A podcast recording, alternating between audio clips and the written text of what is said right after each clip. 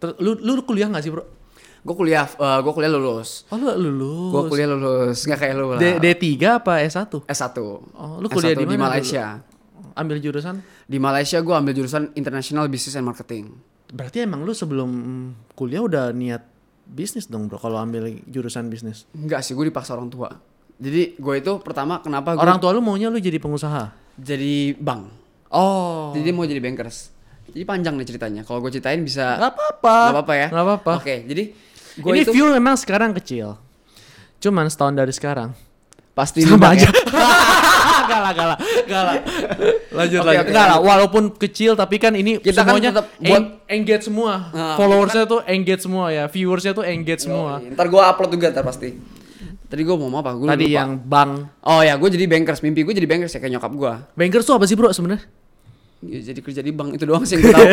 Kerjanya ngapain juga gue nggak tahu. Tapi itu mati sih gue kalau kerja di bank gue setiap setiap hari nger- apa ngerjain di sini segini dokumen, harus ntar ditolak. Aduh udah pusing gue. Oke. Not me gitu. Mungkin it's my mom's part, it's not me. Gitu. Nah, gue juga cerita bahwa mimpi gue jadi bankers. Terus kenapa bisa jadi bisnis sekarang? Tadi lu udah tahu. Tapi tantangannya gimana sih? Gue nggak didukung sama siapa pun.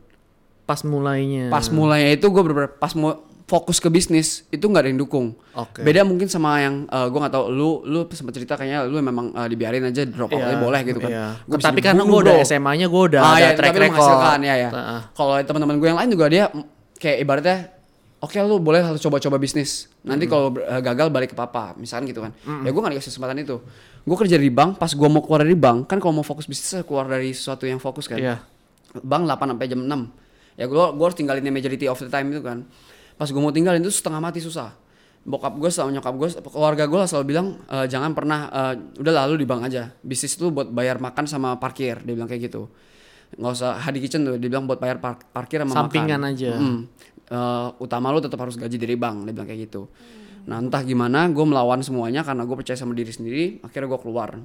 Dan sekarang mereka semua satu keluarga besar gue Berarti kerja. pas keluar juga kesel semua dong mereka. Pacar, Oh, Pak, orang tua. Vivi juga, Vivi juga dulu dia bilang kalau bisa sih bang aja, dia bilang kayak gitu. Cuman dia nggak marah sih. Cuman ya gimana ya Pas- orang resign- pertama lu nggak punya bisnis background, tapi lu nggak didukung semua orang, jadi susah ya. Susah untuk bikin keputusan. Tapi gue pada saat itu gue berdoa, habis itu gue eh, bilang oke lah gue percaya sama diri sendiri, gue keluar, gue lawan semuanya. Pada saat gue keluar, semua eh, orang tua gue pada bilang ya udah lu tanggung jawab sendiri. Kalau kayak gini, lu Not apa coming back to ngebu- us. nge- yang ngebuat lu yakin apa udahlah gua gua eh, resign aja biar bisnis aja apakah sudah berhasil dulu bisnisnya udah ada lumayan nih bisa gantiin duit eh, Hmm. gaji dari bank dua kali atau apa yang ngebuat lu udahlah resign aja Jadi gue kerja di bank 8 bulan. Di bulan ke 5 itu gue udah planning bikin Hadi Kitchen. Di bulan ke 6 jadi tiga bulan sebelum gue resign itu udah day one catering.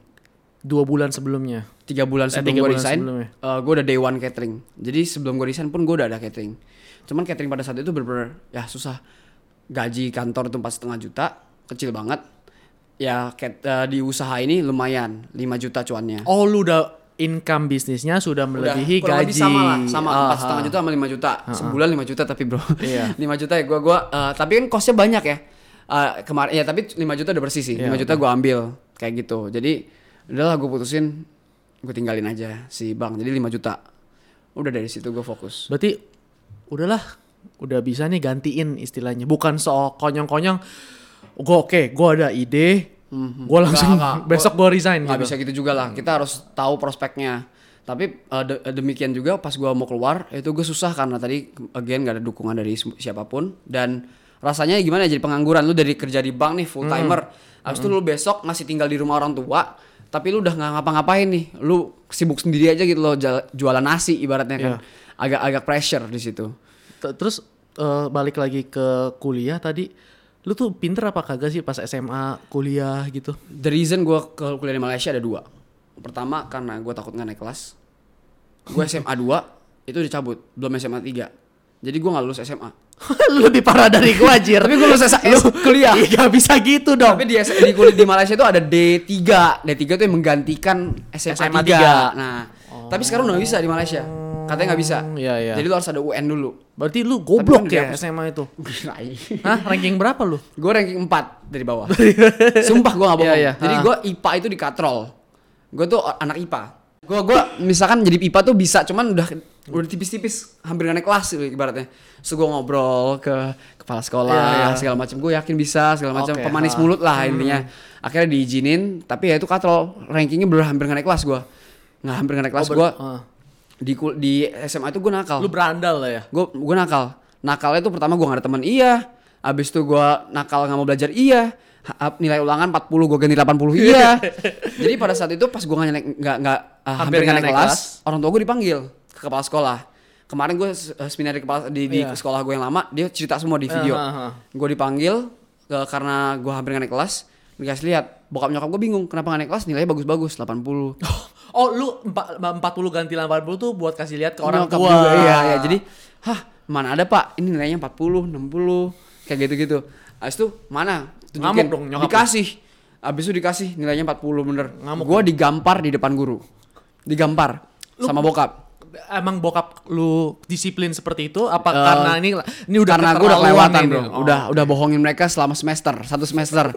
Dia kira gue pintar, taunya goblok gitu kan. 40 diganti 80, terusan 60 diganti 80 juga. Gue pas udah itu pulang dimarah-marahin, habis itu dia bilang, lu ganti-ganti eh, yang gue ya, lu ganti-ganti nilai. Nah gue lihat kayak ini, gue lu bokap gue nih, gue ngomong kayak gini, belakangnya tuh ada guru yang lagi lihat gue. Oh, gue olahraga paling dekat. Lu ganti-ganti ini. Iya. Ceplak, gue gampar. Terus gue liatin si gurunya kayak langsung di gini, langsung jalan. Malu. Tapi ya udah salah gue gimana. Eh, Terus eh, gimana perasaan lu kemarin? Malahan lu diundang jadi pembicara Nah, di sekolah Yang sendiri yang lu hampir, hampir nggak naik kelas. kelas. Nah, lu kayak dia. anjing lu semua apa lu? Mampus lu lihat Iya, tuh iya. kan. Apa lu ya udahlah memang Jadi hidup. dulu di situ guru gua kan eh, ya gua bodoh gitu, gak, gak pinter lah, gak pinter. Jadi eh gua hampir gak naik kelas. Habis itu gua dikeluarin ke Malaysia. Gua di ke Malaysia karena pertama gua mau ganti image.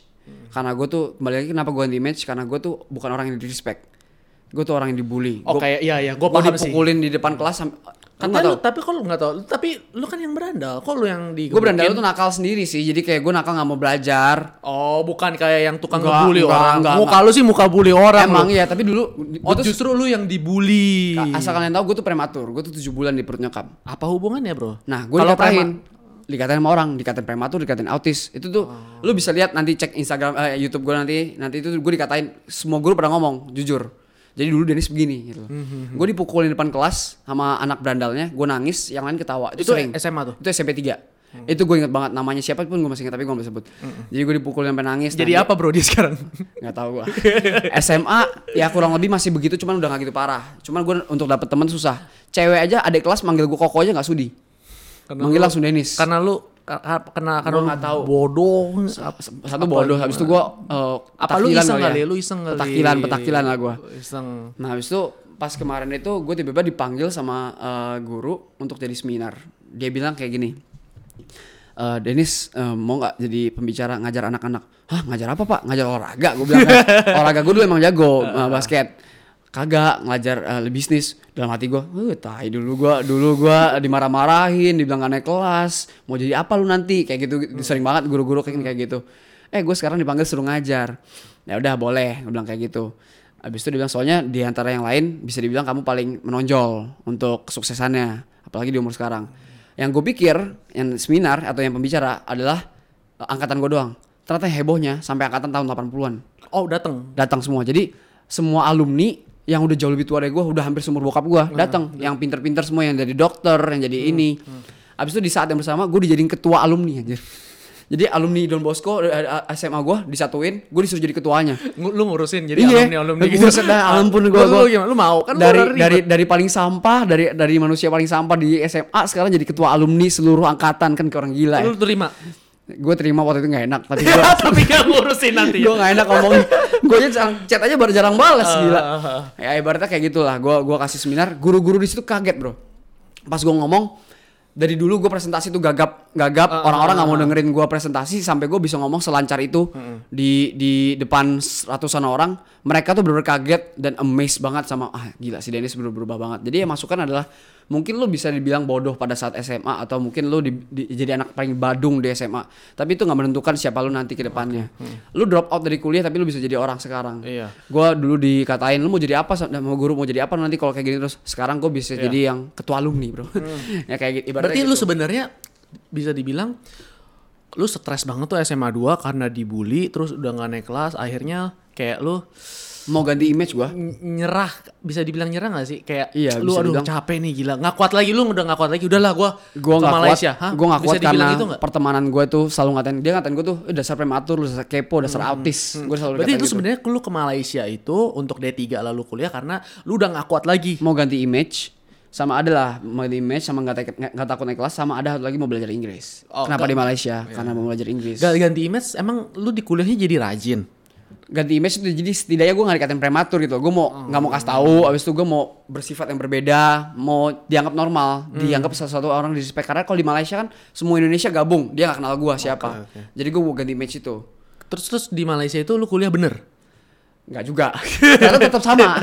Tapi abis itu gue kenal sama Jim abis Oh, sama Jim di- itu Jim itu sangat menolong lu buat gue berarti gym itu bukan mulai dari SMA bukan kuliah. Oh. pas kuliah. Jadi Jim itu sangat sangat menolong di hidup gue pas gue Jim abis itu gue sok-sok ngajar motivator ala ala gay. Buka motivasi topless segala macem. Banyak yang unfollow sih karena jijik lah. Hmm. ibaratnya dulu lu udah gak di respect udah kayak anak sampah tapi lu sok-sok motivator. Makin gila lu. lu. makin dihajar gue makin unfollow berarti lu kuliah kuliah semester 1 langsung langsung gym belajar nge-gym, belajar Ah, nge-gym. oke. Habis itu udah dapat yang badan lumayan bisa motivasi lama-lama naik. Jadi orang-orang yang ngatain itu dulu yang ngata-ngatain itu sampai unfollow segala macem sampai sekarang juga ada masih beberapa yang ngatain. Cuman beberapa udah sadar, bahkan minta maaf ke gua sekarang, bahkan minta partner, bahkan minta belajar. Ibaratnya kayak gitu. Dulu yang bener ngata-ngatain gua kayak tai, sekarang minta belajar. Kayak gitu sih. terus lo lu gym eh, tapi eh, kuliahnya juga masih acak adut juga IPK lu berapa sih Nah, tapi IPK gua bagus. Gua kasih tau lu ya, lu kuliah di Malaysia. Ini ntar gue jelekin Malaysia lagi. Tapi pelajaran itu lebih susah di Indo. oke Gue gak tahu kenapa. Gue Semua pelajaran lebih susah di Indo sih. Gue IPA. Gue IPA ranking 4 terbawah. Hmm. Tapi ketika gue masuk si D3-nya SMA 3, gue udah belajar semua itu di SMA 2. oh lebih Gue gampang yang ngajarin. Hmm, hmm, hmm. Ini udah, lah ini kan kemarin yang pelajaran SMA 1 ini kuliah kuliah IPK lu berapa bro 3,3 oh dari 4. Oke. Lumayan kan? lumayan. Lu berapa? Lu lu gak ada IPK ya? gua ada sampai Lu semester kumlaut ya? 4 Lu gua kumlaut kumlaut ya? gua 3,7 gua Nah gue 3,3 untuk anak yang juara 4 terbawah di SMA kan lah ya lumayan gitu. Tapi eh gue tuh pemalas. Ya kadang-kadang gue ya nyontek udah pasti gue mah. Sama gue tuh biasanya sistem eh, sistem kerja semalam. Sistem kebut Jadi- semalam. Jadi ya ker- eh, ada tugas gue panggil teman yang gue gunain yang pinter banget ibaratnya.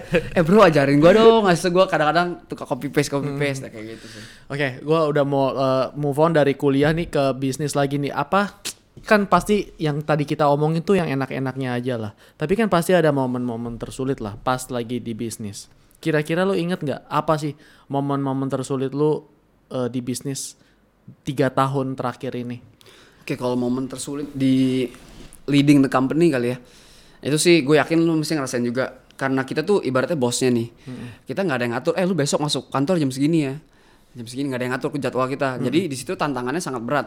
Contohnya eh, time kita time atau waktu kita yang ngatur fleksibel. Kalau cewek lu mau ngajak makan misalkan dulu pada saat gue lagi growing cewek gue selalu bilang kan lu yang ngatur Iya. waktunya udah kita makan lah Suka-suka Ya, tapi, dong. eh, tertib apa ya apa teratur Disiplin, disiplin disiplin. disiplin disiplin ini harus kita yang ngatur itu yang tantangan terberatnya gua nah kalau sekarang udah bisa dibilang lumayan besar segini punya 500 karyawan sekarang itu susahnya adalah di eh, burden Beban tanggungan ya. beban tanggungan jadi sekarang ini kalau misalkan lu eh, di titik jenuh pasti ada titik jenuh Hmm. tapi gue tuh mikirnya bukan gue doang karena gue harus siapin makanan untuk 500 orang itu yang punya keluarga juga Iya. jadi banyak kurir-kurir gue yang atau tim-tim gue yang nggak punya rumah sekarang punya rumah, bisa sekolah anaknya segala macam. Jadi gue kalau misalkan gue uh, burden atau bebannya adalah gue beban gue gue mengkeluargai mereka semua, gue menafkahin semua mereka. Tapi ada nggak kayak momen-momen lu hampir bangkrut lo, sepi banget. Kalau bangkrut sih enggak sih, sepi banget juga kita nggak pernah kayak gitu sih. Karena lu growing terus Gua, sih ya. kita kita lagi, growing banget. Kalau sampai situ sih puji Tuhan, puji Tuhan nggak ada. Cuman kalau masalah karyawan ya banyak banget. Banyak lah ya. Minor, minor tapi minor minor lah. Ya lumayan. Terus kalau gue ini beda bro. Kalau gue ini uh, brandnya tuh nempel sama gue. Jadi kalau misal bisnis pasti ada komplain ya. Iya. Kan komplain tuh nggak mungkin perfect lah ya. Iya. Apalagi makanan nih susah nih Nah, makanan. pasti ada rambut. Iya, yang ditembak atau- nanti gue langsung. Oh, langsung komplainnya ke Dia DM lu. nggak cari Hadi Kitchen, dia cari Dennis Hadi. Misalkan gue buka restoran salad bar di Medan, rame banget kan. Kita kan nggak ada yang expect bisa seramai itu kan. Jadi orangnya tiba-tiba kaget, jadi lama segala macam. Ntar dia bisa DM, Denis Cici ada masukan? Satu dua tiga empat lima enam tujuh satu itu paragraf. Hmm. ngomel-ngomel habis itu ngata-ngatain. Udah banyak banget bro bisa disumpahin. Gagal lu Oh, bangkrut dis- lu. disumpahin? Eh, itu mah sering banget. Oh. udah makanan sehari-hari. Iya, iya, itu adalah kayak gitu-gitu. Nah itu gua harus kuat iman eh kuat iman kuat mental Tapi lu balesin nggak? Gue balesin dengan sopan Beberapa doang kali. gue balesin hampir semuanya gue bisa balesin Oh, iya? dulu pas zaman gue lu masih bilang tinggal minta maaf, mohon Ya, maaf. dulu ya pas zaman gue masih kadang-kadang kontrol belum punya banyak karyawan banget lah leadernya belum belum mateng lah Belum mateng. setiap ada komplain gue telepon orangnya Oke. gue telepon halo saya Denis Hadi saya yang punya Hmm. langsung bertanggung jawab kayak gitu mungkin di situ karena karena itu gue jadi punya trust kayak gitu sih Tapi kan susah, Bro. susah memang Akan terulang lagi, terulang. Ada nggak yang komplain? Terus minggu depan komplain lagi. Minggu depan Ya, ada komplain sih. lagi. ada kan ada Tapi lu tetap balesin jenis juga. customer ada yang bawel ada yang enggak Tapi ya. lu tetap balesin juga. ya kadang-kadang enggak lah. Tapi kalau misalnya- gitu udah lah, kalau misalnya customer yang Unread aja lah. Kalau misalnya customer yang super bawel Susah. sekali kan kan ada ya, ada orang yang jenis customernya ada yang super bawel misalkan telat satu menit aja dia bisa Apa pun. bisa wah bisa marah setengah mati gitu bisa oh gue story lu ya padahal satu menit doang ibarat kayak gitu kan jadi ya kayak gitu-gitu gue pilih-pilih lah Ah, terus gue mau menanya ke teknis lagi nih ke bisnis. Kenapa lu fokus?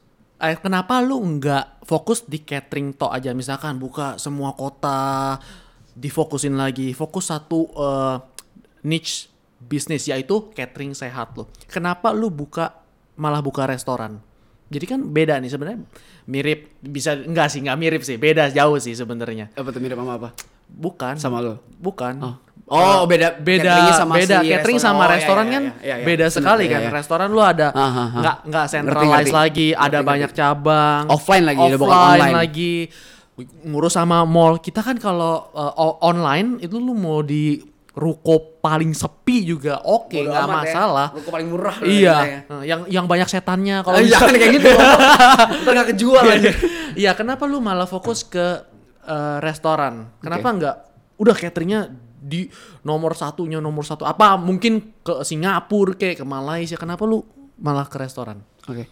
Jadi visi misi gue di sini adalah gue mau menjadi orang nomor satu di Indonesia tentang F&B healthy. Jadi once lu pikir orang Indonesia mikir F&B healthy, dia mikirnya brand gue Hadi ibaratnya. Jadi gue mau di situ. Nah, untuk catering kalau gue ngomong bergerak di catering doang, itu kan niche banget ya. Jadi kayak cuman eh, niche lah. Jadi lu harus nganter ke rumah segala macam ya. Gue mikir harus buka SKU sama kayak lu tiba-tiba buka sepatu misalkan kurang lebih mirip-mirip lah dari main baju terus tiba-tiba main sepatu yang tantangannya pasti jauh lebih berbeda yang gue nggak tahu ya sama gue pikir juga tadinya sama coy gue pikir alah sama-sama makanan kan? makanan. lu mikir gitu gak sih? Salah sama-sama Iya, sama-sama- pa- pa- pabrik gitu atau Iya, gimana? ha, ha. gue mikir gue buka restoran ya sama-sama makanan lah gampang. Anjir 180 derajat beda coy. Offline lu ada stok lu nggak tahu ini stok bakal mati apa eh, gimana cara lu rawat setiap Hmm, bahan. wah itu susah banget. Terus ada resiko tertinggi resiko lebih tinggi daripada online. Tapi apa yang apa yang membuat lu kapan membuat lu oke udah saatnya nih gua ke restoran gitu. karena menurut gue catering gue memang uh, one of the, uh, top lah bisa dibilang Jadi bukan ketika lu udah lagi. jadi top gue gue udah jadi top di sini saatnya gue untuk membrandingkan brand eh, maksudnya untuk membrandingkan bisnis baru tetap di eh, industri yang sama tapi brandnya sama jadi ibaratnya mungkin ke depannya gue bisa nguasain semua F&B di bidang healthy tapi gue mungkin nggak bisa kalahin each one of them contohnya gue buka snack mungkin gue nggak bisa kalahin leader dari snack sehat siapa gue nggak tahu gue nggak mau sebut nama tapi gue bisa kalahin dia di eh, trust di the whole brandnya karena gue udah banyak nih dan lu udah coba semuanya Nah, nih tapi ketika lu buka restoran apakah catering Naik lu semuanya. turun? Oh, malah Semuanya naik, semuanya malah naik. Hmm. Gue pikir tadinya turun. Ternyata sa- semuanya naik. Jadi gue buka si salad bar ini terbantu sama logonya yang sama sama si catering yang udah terkenal di bidang health and uh, health and food F&B F&B Nama health. nama catering lu apa tadi? catering Hadi Kitchen. Kalau sa- eh, restorannya Salad bar by Hadi Kitchen. Logonya sama, cuma diganti eh, salad bar, ini catering, healthy catering. Jadi logo itu udah terkenal memang di bidang ini. Jadi pas orang lihat mau coba langsung coba aja karena udah percaya. Begitu juga sama si catering. Karena gue buka di mall-mall, orang-orang sering jalan-jalan di mall, pernah cobain, enak, oh, gue coba cateringnya deh. Jadi kayak sekarang kita jadi kayak cross marketing. Hmm. Udah lanjut lah, nggak usah ngomongin bisnis kita nyantai aja lah bro. Kan lu udah punya mobil BMW kan? Aduh. Kenapa lu beli Porsche bro? Bukannya harusnya diputer lagi ke bisnis? Apa alasan lu beli mobil Porsche yang harganya tuh lebih dari 2 miliar dan lu beli cash lagi? Aduh, jangan dibahas kayak gitu, gue takut nih. Iya, iya, iya, iya. Iya, iya, iya. Hah? iya. Kenapa lu nggak beli ruko atau tanah? Kan lu mobilnya udah punya. Kenapa? Apa lu nggak tahan? Oke, oke. Dan lu kan nggak boleh dibeli nama eh, Porsche sama istri lu juga kan Iya, sebenarnya ngelarang jadi sebenarnya kan. tuh gini. Kan semua orang punya mimpi ya. Hmm. Lu mimpi kan lu kalau lu rumah kan. Gue tahu lu rumah su- suka banget dari dulu. Dulu tuh pas SMA ceritanya gini. Ini orang-orang nggak belum tahu nih. Jadi pas SMA, gue kan gak di respect. Ada satu orang yang terlahir dari orang kaya, bapaknya. Dia buktinya SMA dia bisa drive Porsche. Oh, SMP dikasih. SMA dia bisa drive Porsche dan semua orang respect sama dia.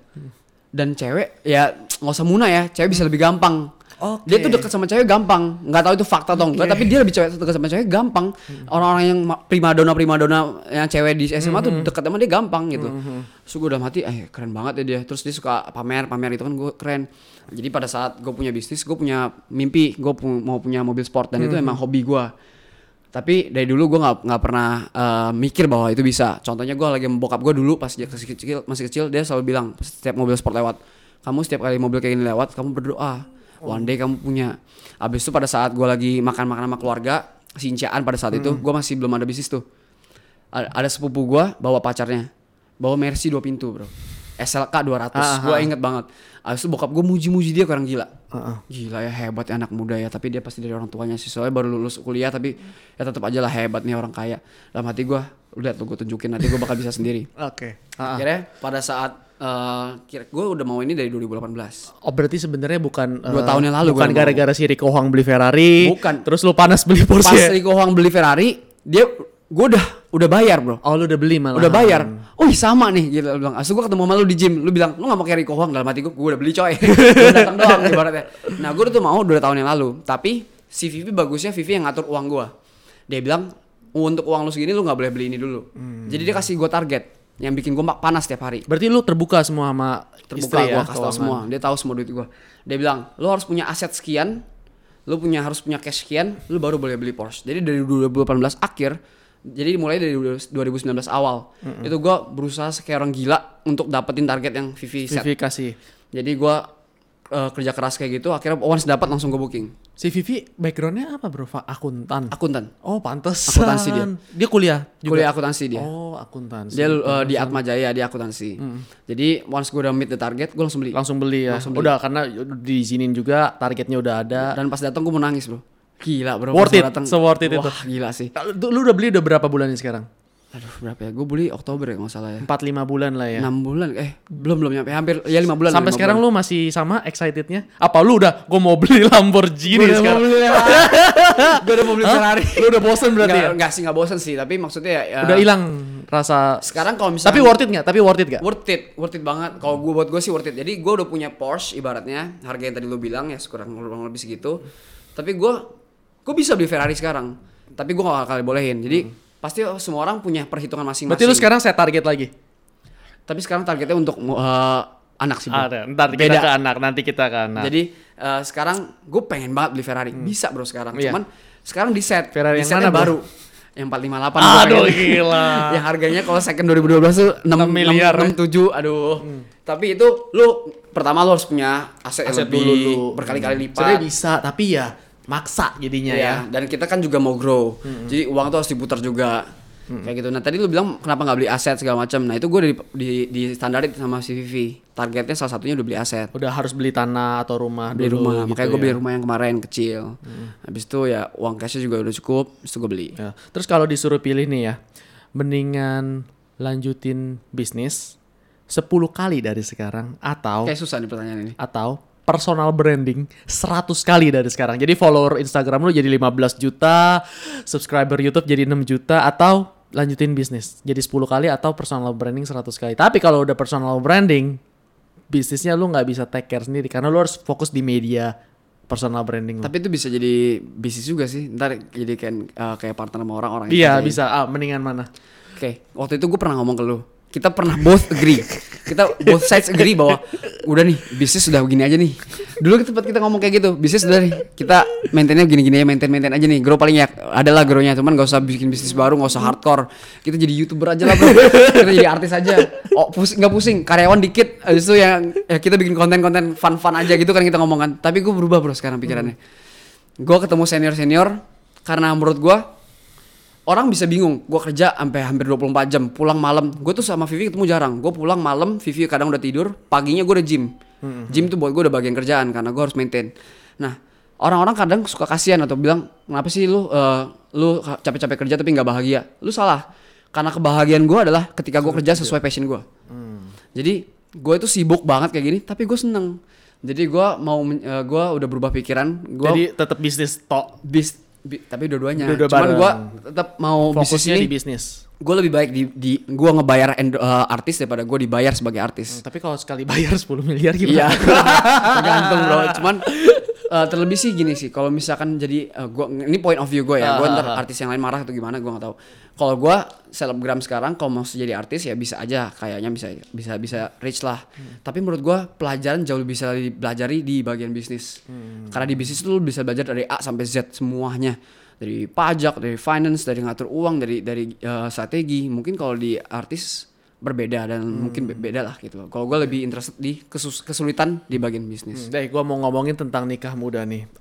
Apa yang membuat lu berani nikah di usia 24 kan lu nikah ya? 24 ya. Lu lamarannya 23 malahan. Ntar ya 24. Iya 24 ya. Dia lamaran 23 ya. Nah, apa yang membuat lu yakin untuk nikah muda? Padahal kan waktu itu juga baru naik nih bisnis juga lu. belum ada, bro. Iya. Terus juga masih biasa aja dan belum stabil.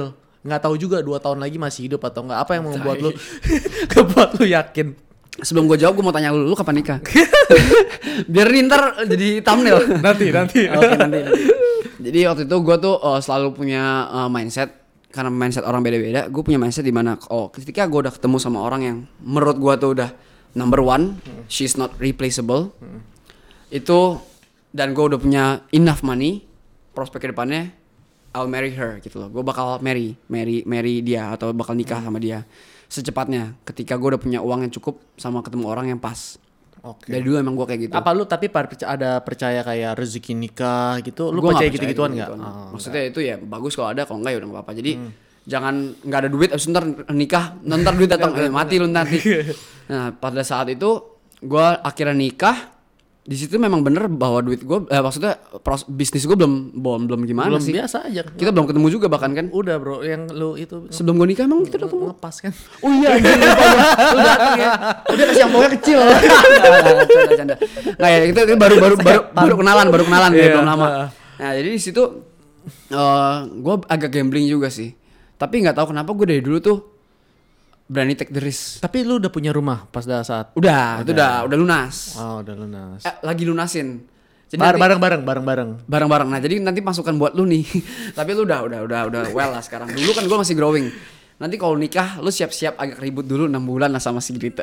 Kenapa? Nggak nggak tahu lah. Kenapa? Itu bak- bakal ada bukan pasti ribut tapi bakal ada ada tantangan. Karena gue sih kalau gue kemarin sebelum nikah, beberapa bulan sebelum nikah, gue stres udah kayak mau mati, Bro. Udah kayak mati, gue nangis, marah. Ka- Karena apa? Karena uangnya Karena keluar uang yang gua terus. kaget. Oh. Kayak pertama kali gue ketemu dia, dia ngomong, "Kok lu nikah?" Terus gue ceritain, "Oh, lu bukan orang finance, makanya lu nikah cepet." Dia bilang kayak gitu. Jadi tuh gue gak ngerti hitungannya bakal kayak gimana segala macem Dan ternyata nikah tuh kayak orang gila, Bro, keluarnya. Nggak. mati, Bro. Ada aja ya. Gila keluar terus. Lu udah budgetin Contoh berapa? dong, contoh dong, contoh dong. Apa yang yang nilainya Misalkan gede gini deh, lu ke wedding apa pameran. Hmm. Lu booking satu yang udah paket lengkap.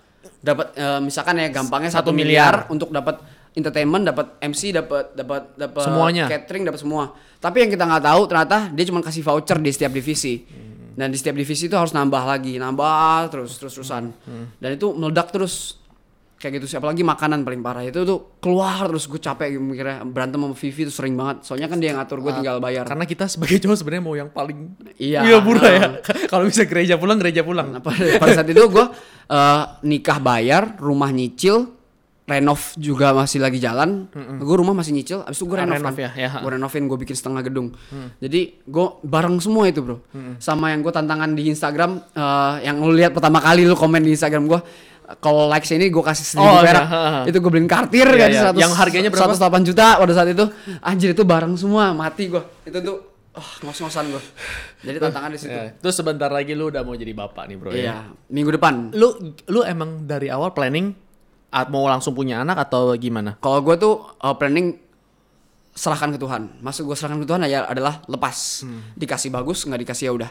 Dikasih ya puji syukur. Kalau misalnya nggak dikasih ya udah sabar. Heeh. Jadi tapi gue nggak memang, wah harus, Harus punya, nih, punya harus anak. punya. Enggak, enggak. Oh, enggak ada target Tapi gue lepas gitu gue lepas lepas aja. udah. Kalau dapet ya bagus Iya, gitu. Ternyata dapet dikasih. Terus Karena menurut gue, lu punya anak, walaupun dika- walaupun lu lepas lu belum tentu dikasih bro Iya benar. makanya lu harus mensyukuri lah kalau Apa yang diberikan dikasih. Tuhan, lu, ya. lu lepas lah kayak Terus gitu. persiapannya gimana bro? Dan perasaan lu gimana nih? Bentar lagi jadi bapak lu apa lu deg-degan? Apa lu stres banget? Apa biasa aja? Oke. Gue tuh sekarang kayak ku- eh, tepa- apa waktunya tuh kayak terlalu mepet. Contohnya pada saat lamaran, gue eh, buang duit di akhir tahun atau di tahun itu, gue yang gue bilang gue tes nikah, Eh, pengeluarannya banyak. Sekarang ada lagi bro tahun depan tahun ininya lagi pengeluaran buat bayi ah, lah. iya, ha. Itu semua lengkap dari siapin lahir harga lahiran. Memang harga lahiran gak seberapa harga nikah sih, tapi peralatan bayinya, habis itu rumahnya, habis itu ntar babysitternya, habis itu mbaknya babysitternya nggak bisa lebih murah. Iya bulanan juga. Habis itu biaya cek dokternya sekali cek berapa segala macam itu udah meledak meledak meledak sih. Cuman kalau ditanya stres atau enggak, sekarang sih kalau masalah finance gue udah lebih siap daripada tahun lalu gue buang ta- ah, segitu. setresan pas nikah lah Wah, ya. jauh jauh Jauh daripada Soalnya sekarang gue udah jauh lebih siap sebenarnya finance-nya. Terus apa ketika sudah planning punya anak? Kan katanya lu kerjanya 24 jam terus. Ketika lu udah punya anak nanti gimana, Bro? Apakah lu akan lebih slow down apa tetap 24 jam bodo amat sampai umur 6 tahun baru gue slow down? Menurut lu gimana, Bro? Kalau lu gue penasaran sih. Kalau gue sih, gue tau ya sebagai laki-laki kita tuh punya pride untuk seneng gitu mendapat sesuatu gitu kan. Tapi gue ngomong sama Ci Sandra Dewi, saudara itu kalau ngobrol-ngobrol dia kayak bilang dia masukkan nanti kalau misalnya udah punya anak, nah, keluarga is number one. Duit bisa dicari, tapi waktu sama keluarga nggak bisa dicari. Dia bilang gini, anak kalian bisa nangis, bisa ketawa, bisa senyum. Duit cuma bisa masuk kantong, tapi dia nggak bisa ketawa, nggak punya perasaan, ibaratnya gitu. Jadi spend your time with your Family. family. But, but gimana cara kita bisa bikin bahagia mereka? Ya kan dari duit sebenarnya. Iya. Money uh, can can buy you happiness menurut gue tuh bullshit. Money can buy you happiness sebenarnya. Kalau nggak ada money, lu nggak bisa makan bro, nggak bisa, nggak bi- bukan bukan bahkan bukan bisa happy, nggak bisa hidup. Ibaratnya sih kayak gitu kan. Jadi ya gue mau Mendingan nangis di Porsche ya daripada nangis di apa? Gue mau nangisnya di private jet nanti. Asik. Jadi ya gue, menurut gue sih, gue akan pasti bagi waktu. Cuman gue mungkin kalau sekarang 24 jam nggak bisa di 24 jam lagi. Seperempat gue harus potong. Tapi gue nggak akan mau tinggalin ini. tetap harus hustle karena Harus. harus momentum juga ada betul. kesempatan gitu Betul, kan nggak betul. tahu juga dua tahun lagi apa empat tahun lagi amit-amit sih ya Gue sampai uh, mau udah mikirkan resiko. Resiko yang gue pikirin gini, nanti anak gue lahir udah udah gedean dikit, udah bisa mikir gitu lah ya. Kita pasti uh, lebih sering, dia pasti lebih sering ketemu emaknya. Karena gue misalkan lebih kerja gitu kan ya. Gue sampai mem- mem- membuat resiko, memikirkan resiko, nggak apa-apa deh kalau anak gue uh, nggak gitu sayang banget sama gue, dia sayang sama nyokap gue. Tapi ini gue kerja, yang lu nggak perlu tahu, gue buat lu. Ibaratnya gitu loh. tuh nanti anaknya ya lu nonton enak ya, asik. Najis gue gue geli udah nih. baby N ya baby N Iya baby N. Jadi dia, tapi tapi kalau istri gimana bro kalau Eh, istri, nah itu Vivi itu okay. sangat pengertian.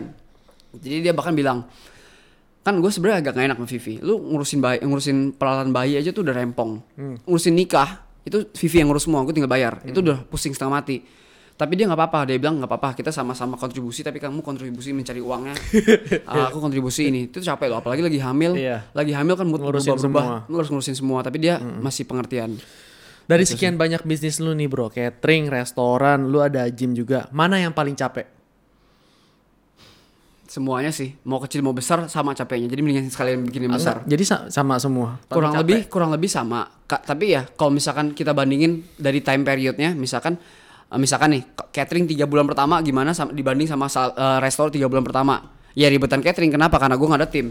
Dulu gue ngerjainnya masih sampah. Belum ada tim belum ada know how-nya belum Sendirian. ada sendirian. belum ngerti lah skillnya. Sekarang gue udah punya skill udah punya temen eh udah punya partner kerja ya udah punya karyawan udah lebih mudah oh berarti eh, semua malahan lebih gampang di restoran? Yang baru-baru ini justru lebih gampang. Kenapa? Karena gue udah punya tim. Gue nggak kerjain partnernya. sendirian. Kalau sendirian sih gue mati.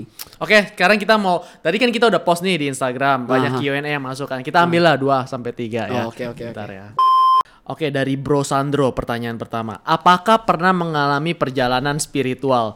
Misalnya yang tadinya putus asa tiba-tiba jebret jadi beruntung atau ada harapan lagi. Ini lagi putus asa berarti orangnya nih. spiritual Gimana? Jadi bahasanya berat banget ya kayak aduh, ini nggak ada jalan lagi nih. Ah, Tiba-tiba jebret, oh ya ada aja rezeki. Karena lu memohon, lu stres nih, lu- pernah pernah kalau perasaan mungkin jangan spiritual kali lebih lebih berat bahasa ketika mungkin bahasanya adalah ketika lu udah kayak no way out gimana caranya. Jadi gua tuh Hmm. kalau gue selalu percaya akan goodwill. Goodwill maksudnya adalah Niat baik. sesuatu niat baik. Jadi kalau lu punya niat baik atau lu selalu niat baik ada aksinya juga harus ada. Aksi baiknya berniatan baik nanti itu akan kembali. Nah contohnya gini. Gue waktu itu pada saat mau putus asa ketika gue dijahatin sama teman sendiri yang lu tahu mesti siapa. Itu teman baik gue yang yang dia dia uh, mau bunuh gue dari belakang ibaratnya. Dan itu parah banget sampai masuk polisi segala macam di situ gue udah hampir putus asa maksudnya kok sampai kayak gininya itu teman baik gue gue down gitu loh. Banyak masalah-masalah yang bertubi-tubi dia mencoba membunuh semua uh, tim gue tapi di situ bahkan dia threat gue bahwa uh, adalah ada threat di mana kita lihat satu tahun ke depan siapa yang mati sampai kayak gitunya. Mau bunuh-bunuhnya begitu. Iya, iya. Hmm. nah itu bisnis tuh.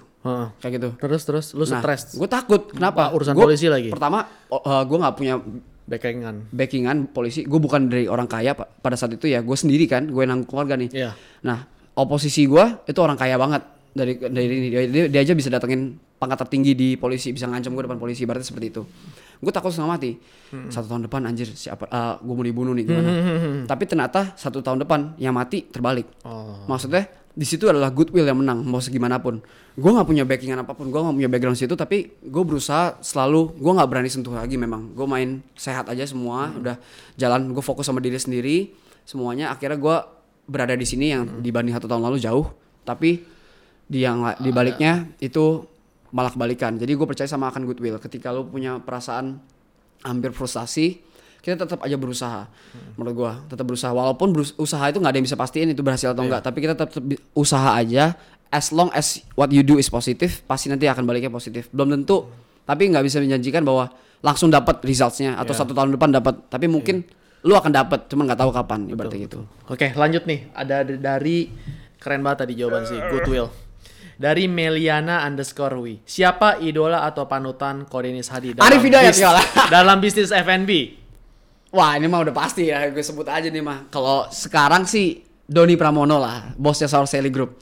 Itu itu sekarang eh, sekarang ya baru-baru kenalan nih gue gue Tuhannya dia lah ibaratnya. Kalau dulu gue gak ada, dulu gue sombong weh. Gue gue ah gue paling the best lah udah. Oke. Gitu lah itu. Nah, si Kalau Doni. idolanya itu banyak belajar lah. Tapi bukan itu doang ya. Dia mesti nggak nanya F&B. F&B, F&B.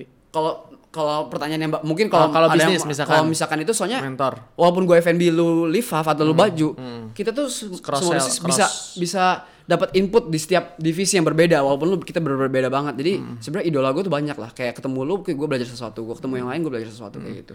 Terus nama Aditya Karisma P. nah gue tahu dia Mau punya anak berapa? gue gue kenal dia. Ya gue mau punya anak dua sebenarnya. Tapi kata Vivi maunya cowok cewek Eh. Nah kalau misalkan anak pertama kan cowok nih udah fix Iya. Anak kedua entah cowok lagi Dia mukanya mau bikin sama cewek Itu yang terjadi di Vivi hampir 8 saudara Oh, anak Jadi dia mau punya anak eh, cowok Adiknya cowok berarti. Adiknya cowok Stop di Buset, adiknya Gila. Sisanya cewek Gitu Iya, iya, iya, iya.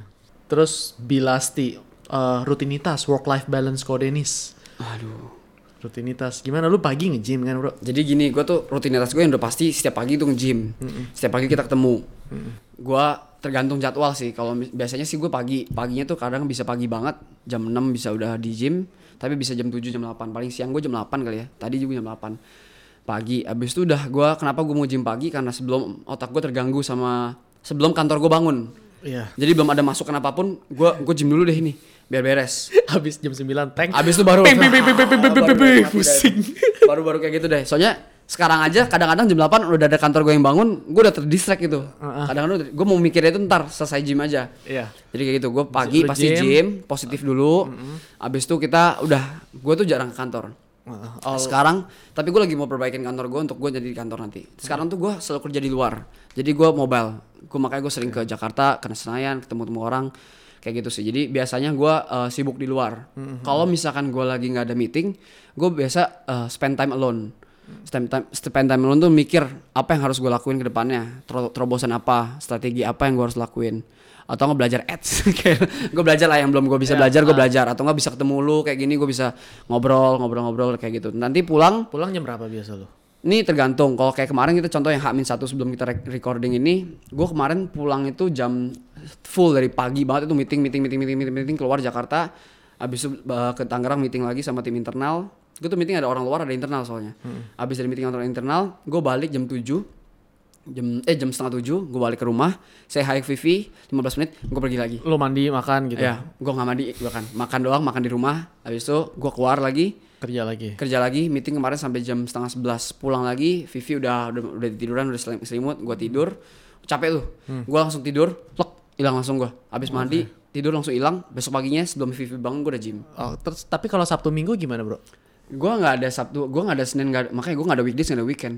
Oh, Kan sa- kayak- sama, jadwalnya sama juga. Sama, gue juga gym, soalnya gue kan nggak off kan. Kalau gua kan Minggu benar-benar totally off gua. Iya, gue itu Kalau Minggu, Sabtu Minggu gimana? Sabtu Minggu gue sama persis. meeting meeting meeting kecuali juga malam. bukannya mereka eh, libur juga less, kantor. eh, kecuali less outsider meeting jadi misalkan kayak outsider meeting tuh meeting sama orang lain kayak si misalkan kayak Doni kayak siapa udah nggak paling gue ketemu mereka ketemu mereka hahaha ya ketawa-ketawa maksudnya yang tapi tetap tapi kita hahaha itu nggak wasting time sih. Iya, iya. hahaha sama ngobrolin prospek ke depannya Betul, kayak gitu betul. sih.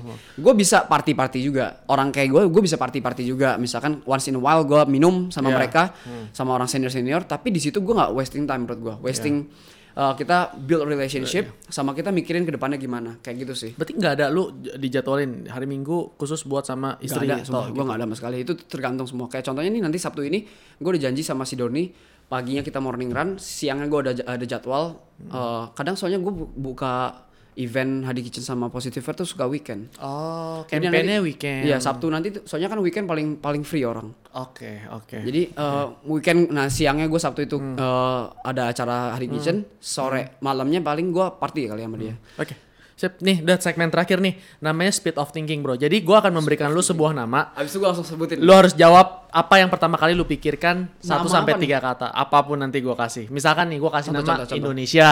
Lu jawab Anjir, negaraku. ntar gua salah lagi atau lu ini. jawab apa gua jawab eh gua kasih Jokowi, lu jawab apa presiden atau apa. Berapa Ya, kata? Tiga. Tiga maksimal. Yang- Berapa berapa kali nih? Ada. Deg-degan. Enggak, enggak dikit-dikit. Oke. Sandra Dewi. Saudara cantik kaya. Boleh satu kata juga. Oke nggak oke nggak apa-apa. Orang tua. Ada gua karena ada mereka. Pendidikan. Goblok. gua goblok.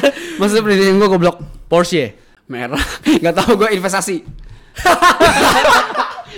investasi buat gua lah itu. Haters. Bye. Goodbye. Gym, gym, My life. personal branding. Number one. YouTube. On the way. Apa lagi? Steroid. Gak akan pernah. Never. Anak. My life. Oke, ini di akhir podcast ini lu boleh ada namanya PBT, pertanyaan bintang tamu. Jadi lu boleh nanya ke audiens yang di kamera pertanyaan apa pun yang lu mau tanya. Bisa jadi insight bisnis lu, bisa jadi eh, random thoughts lu atau lu lagi kepikiran sesuatu hal apa pun itu yang lu mau tanyakan atau lu mau minta pendapat. Nanti mereka akan komen di kolom YouTube-nya dan di kolom IG dan lain-lain. Bisa tentang mindset, pokoknya apa pun lah yang lu mau tanyain. Oke, menurut gue mau tanya nih, sekalian teaser sedikit. Jadi tahun ini gue bakal bikin dua bisnis baru. Gue akan bikin eh, buka partnerships. Kira-kira ada yang mau join nggak? Kalau eh, Denis Hadi, kita bisa kerja bareng gua, bisa kerja bareng Denis Hadi ibaratnya. Itu pertanyaan pertama, pertanyaan, pertanyaan pertama. Dan apa yang pertanyaan kedua adalah apa yang diharapkan dari eh, society tentang healthy market di Indonesia.